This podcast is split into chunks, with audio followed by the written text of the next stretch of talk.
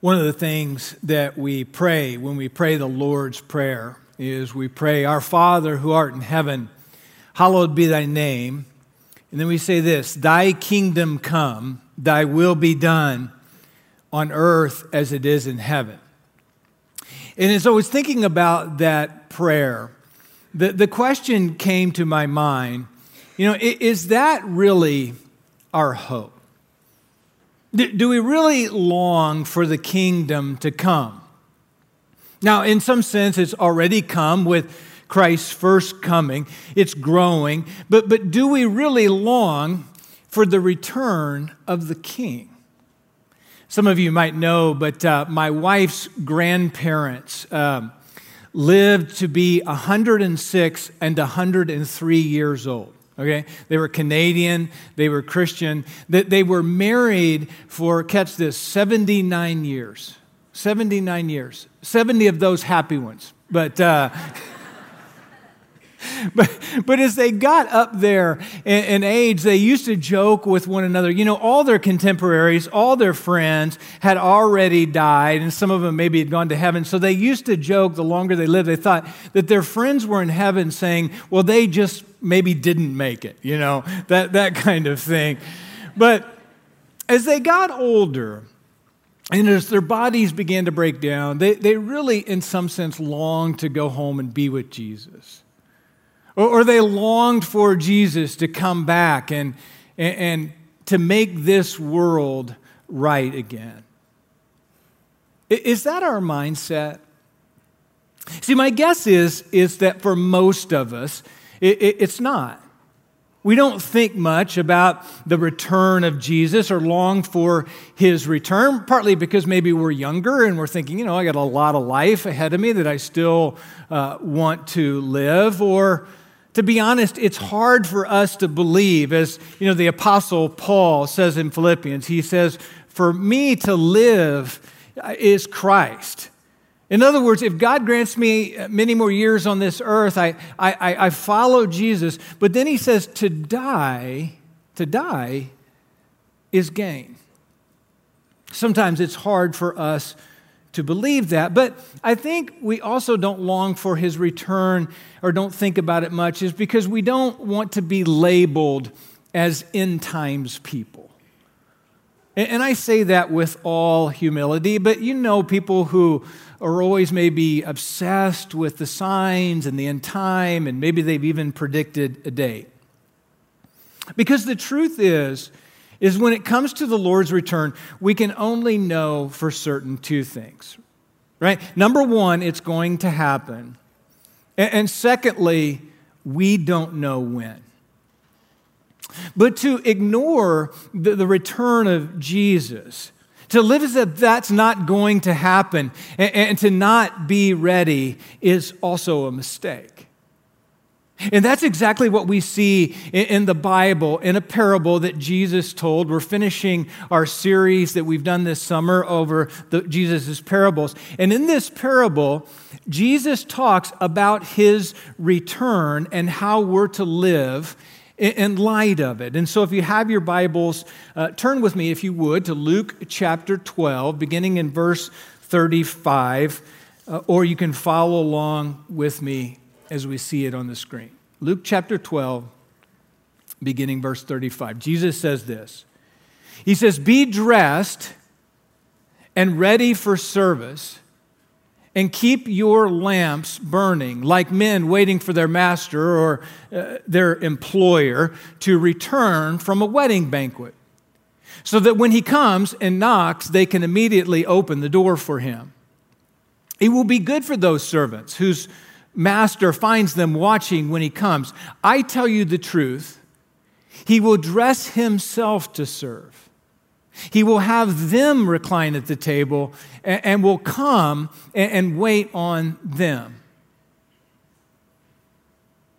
It will be good for those servants whose master finds them ready, even if he comes in the second or the third watch of the night. And then in verse 42, we read, You also must be ready, because the Son of Man will come at an hour that you do not expect him. And so, what is Jesus teaching us here in this parable? Well, hopefully, you, you notice that his point is not to help us figure out when he will return. It's not to help us find that great day, but the emphasis is on how that great day will find us. Will we be ready? Will we be following Jesus?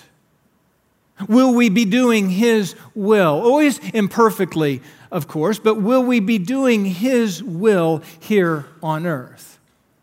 And I think that Jesus here in this parable gives us just some clues of how we're to live uh, until he returns. And so, first of all, you noticed in verse 36, he says this He says, Be dressed and ready for service, and keep your lamps burning.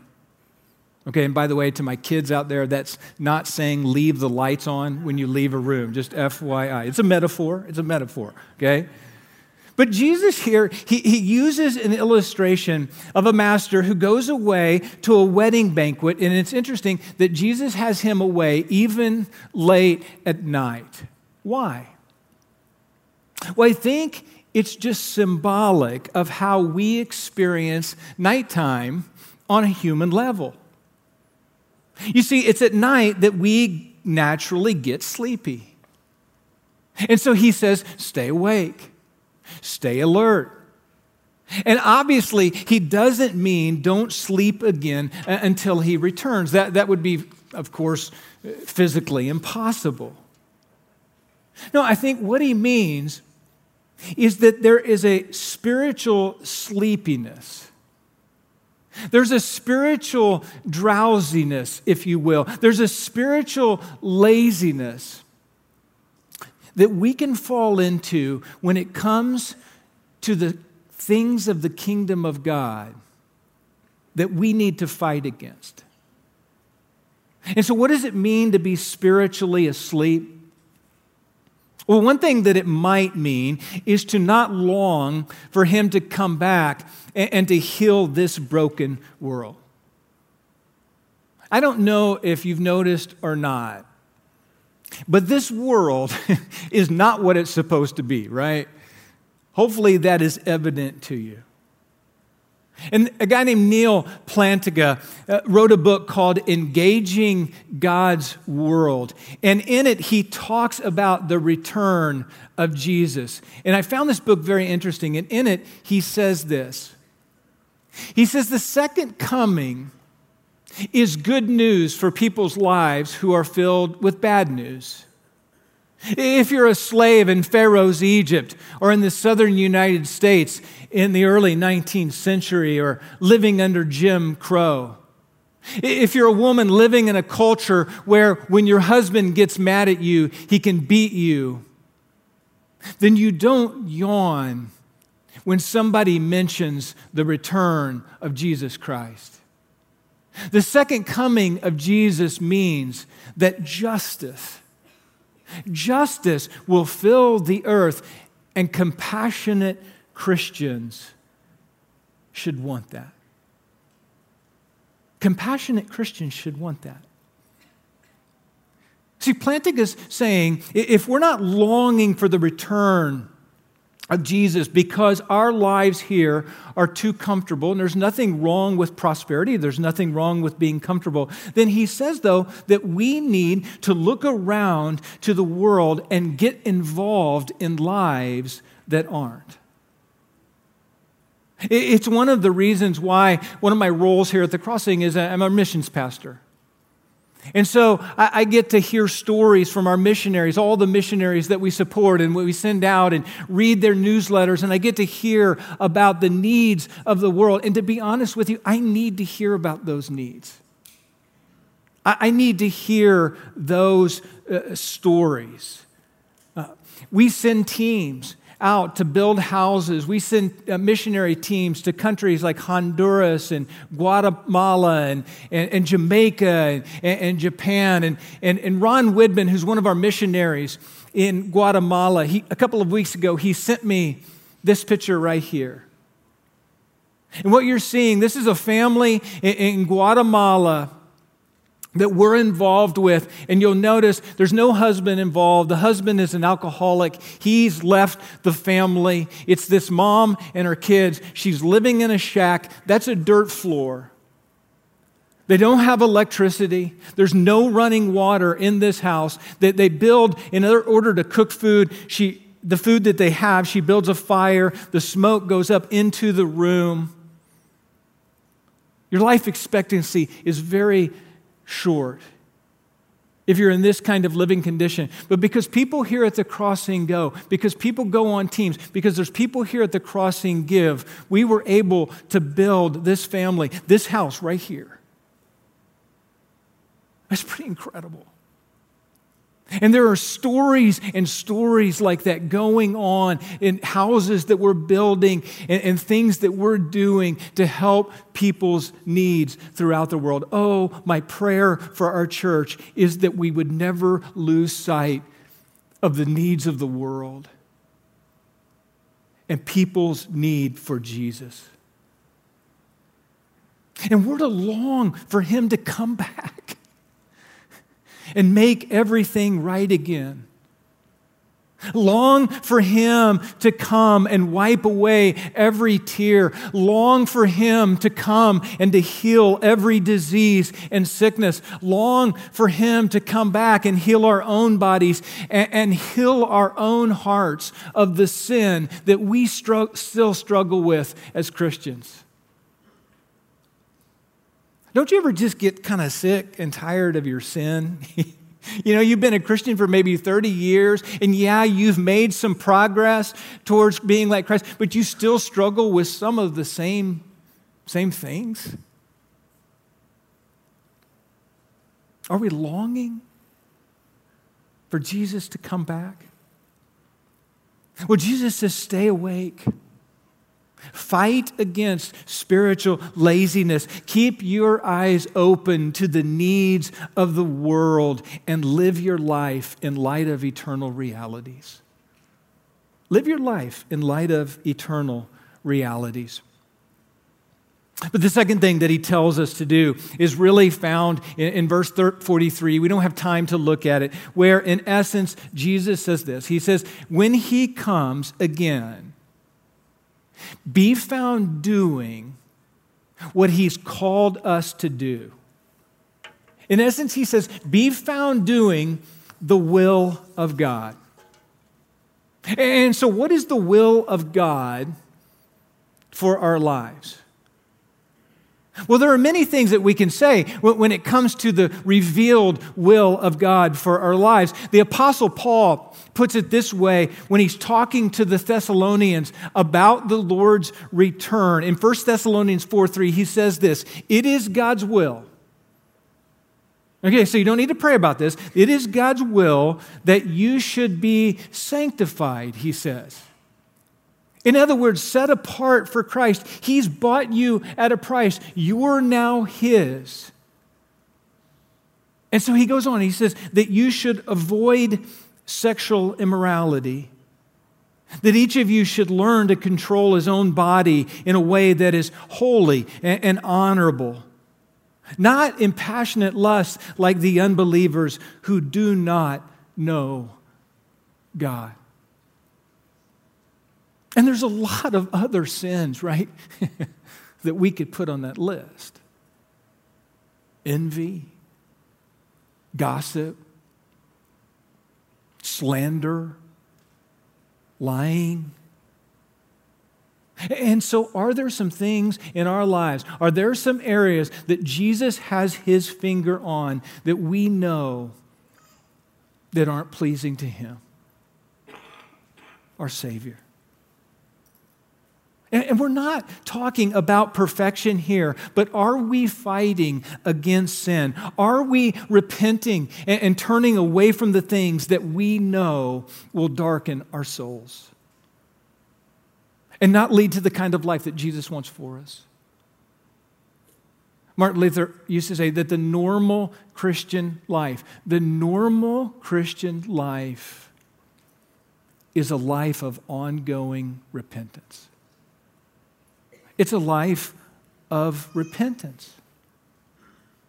But finally, in the main way that we stay spiritually awake, that, that we fight against spiritual laziness, is by simply using the gifts that God has given us to help us grow in our faith. It's by using the gifts that God has given us to help us grow in our faith. See, one of the things that we know uh, about the early church, you can read about it in Acts chapter 2, but the fir- very first church in Jerusalem was a very large church. Peter goes there, he preaches the gospel, and, it says that the Holy Spirit, Spirit accompanied that message, and people were convicted of their sin, they repented, and they put their faith in Christ, and they became Christians. It was a large church. And because they now had this new relationship with Jesus, there were some things that they were known for. There were some things that they were devoted to. And so, for example, it says that they devoted themselves to the hearing of God's word, they devoted themselves to the study of God's word. They met in people's homes, they met in public to do that. And just a little plug here that this fall, we've got tons of, of women's studies and men's studies that are kicking off. Wherever you're at in your faith, whether you know very little or you've been a Christian for a long time, there is a study here at the crossing for you. I'd encourage you to get involved in something. They were known for studying God's word, they, de- they were devoted to prayer. They were devoted to the Lord's Supper, but they were also, what I want you to see is that they were devoted to community with one another, which means that they, they loved one another and they forgave one another and they cared for one another, and they prayed for one another, and they helped carry each other's burdens. Look, we all have burdens in life that we have to carry, that God has given us. By His grace, we have to do that. But there comes times in our lives where the burden gets so great that we need someone else, another Christian, to come alongside us and help us to carry that burden. They did that for one another. They devoted themselves to community with one another. But I've got to be honest with you. You know, some of you out there are maybe thinking, and actually, this is me thinking this, but I'm projecting like it's you thinking this, but it's, it's, I have this same thought. And the thought is, is can't I just have Jesus? Can't I have Christianity without Christians, right? It, it, would be so much easier. Especially, right, as we go online. I'm not talking so much about the community here at the crossing, but we, right, we go online and we follow Christians and and, and, everything has become so political, and everyone out there is fighting over everything. And you see Christians just attacking one another, and, and, and, and even Christian leaders I, that I follow online, that I have a lot of respect for, that I see them making arguments and making straw man arguments against other people and, and putting words in people's mouths and saying, well, you must believe this, and, and all of these kind of things. And it's, it's ugly. I'm just on Twitter. I have no, I have no idea what's going on on Facebook. I'm clueless. But it's ugly out there, even among Christian leaders. Francis Schaeffer, Francis Schaeffer used to say, or wrote that one of he almost left the Christian faith and what kept him in the Christian faith, what kept him from leaving, is he kept coming back to the resurrection and the proof of the resurrection that more than 500 people saw the risen Christ. That kept him coming back. But the reason why he almost left the Christian faith was because when he looked around, he saw the lack of love that Christian leaders have for one another. Francis Schaeffer. I think that there's a huge need for repentance in the church. There's a lot of things wrong. I, think that there is a huge need in the church for leaders and, for people that, we need humility. We need humility. We, we need to answer one another with gentle answers and show compassion and show love and show kindness to other people. There's a huge need for that. There's a lot of things wrong with the church. Let's be honest. But we need the church.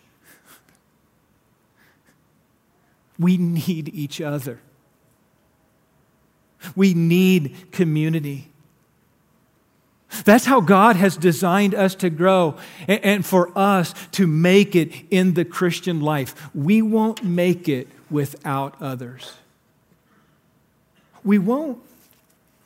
We won't make it without others in the Christian life. Maybe we're, maybe it's just one person, one Christian who stood up and said, I'm going to follow Christ. Come along with me. Maybe it's on your dorm or in a fraternity or in your, in your job. You just need one, somebody to help you, right?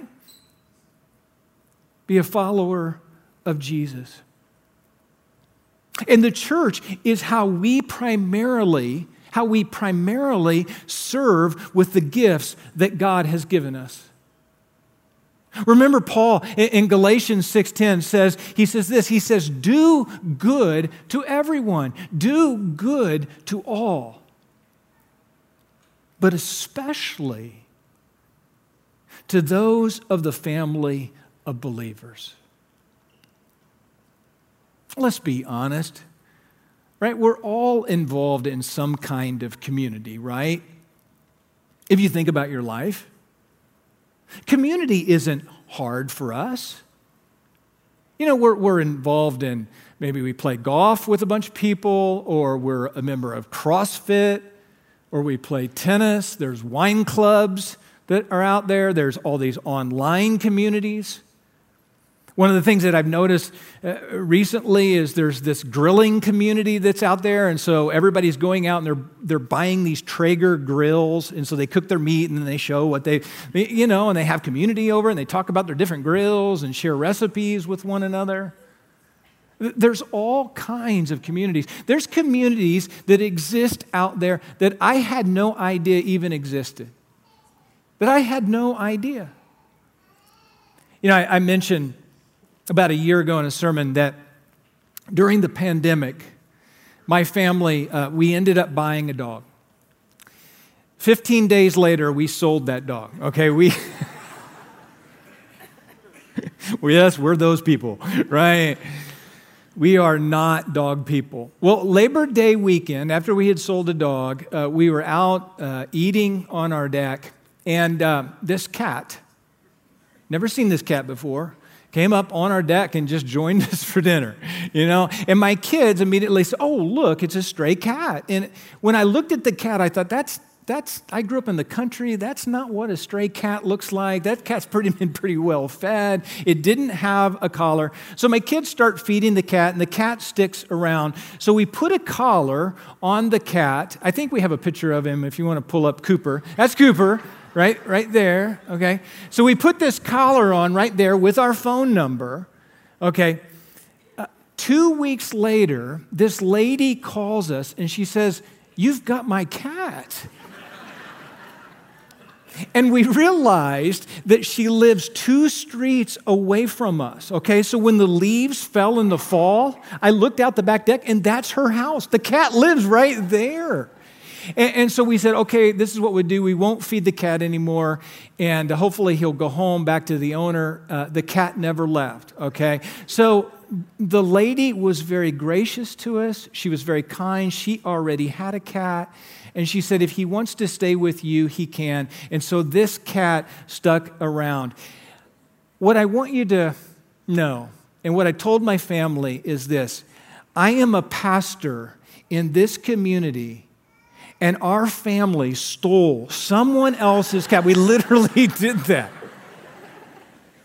That's how we ended up with Cooper in our lives. But over the past year, we have grown to love this cat. We're crazy about this cat. This cat sleeps in my sock drawer.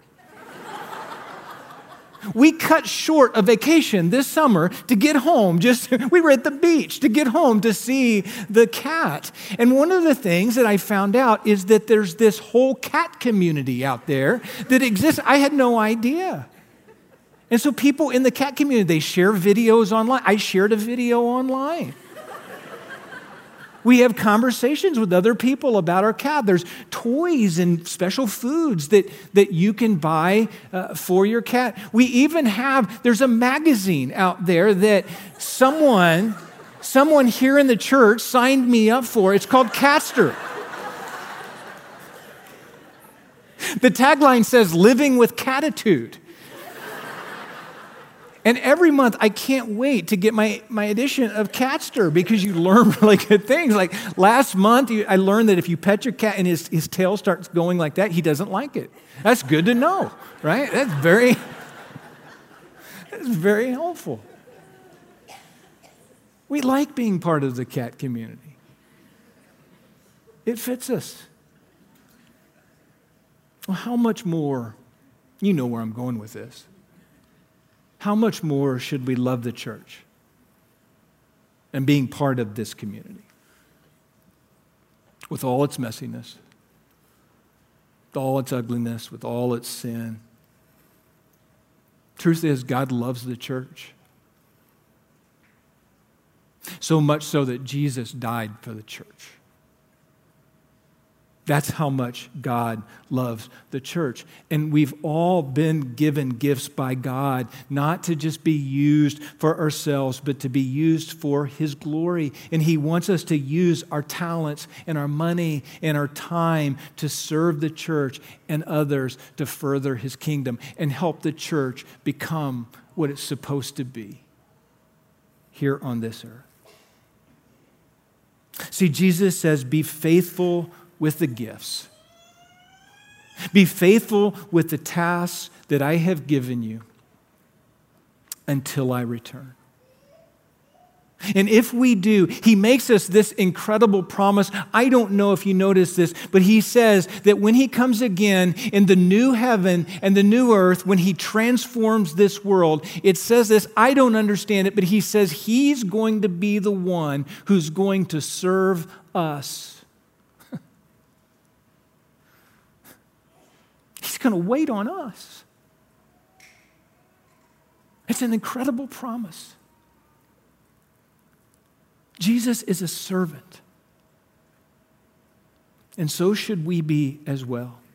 He came to serve and to give his life as a ransom for many, which means that in his first coming, judgment day fell on him for our sins so it won't have to fall on us. There is no condemnation for those who are in Christ Jesus. And Jesus says, if I'm your hope, if you're dressed, catch this, in the clothes I give you, if you're dressed in my righteousness and not your own, in other words, if you come to Jesus with all these good works that you've done and say, hey, Jesus, it's time to pay up, you owe me. No, Jesus says, if you come in, in the clothes I give you, my righteousness, then you don't need to fear the day when I return. We can look forward to it with gladness. We could long for it. But Jesus says, Be faithful, doing what I've called you to do until I come again. Would you pray with me?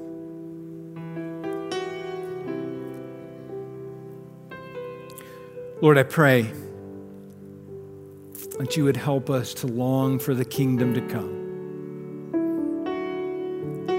But Lord, more importantly, help us to long for the King. It's good to be with Jesus. The one who satisfies our souls, our Savior, our Lord. Jesus, I pray that you would give us grace to fight against sin. Give us grace to stay faithful to you, simply doing your will, what you've called us to do, until you come back. We love you. And it's in Jesus' name that we pray. Amen.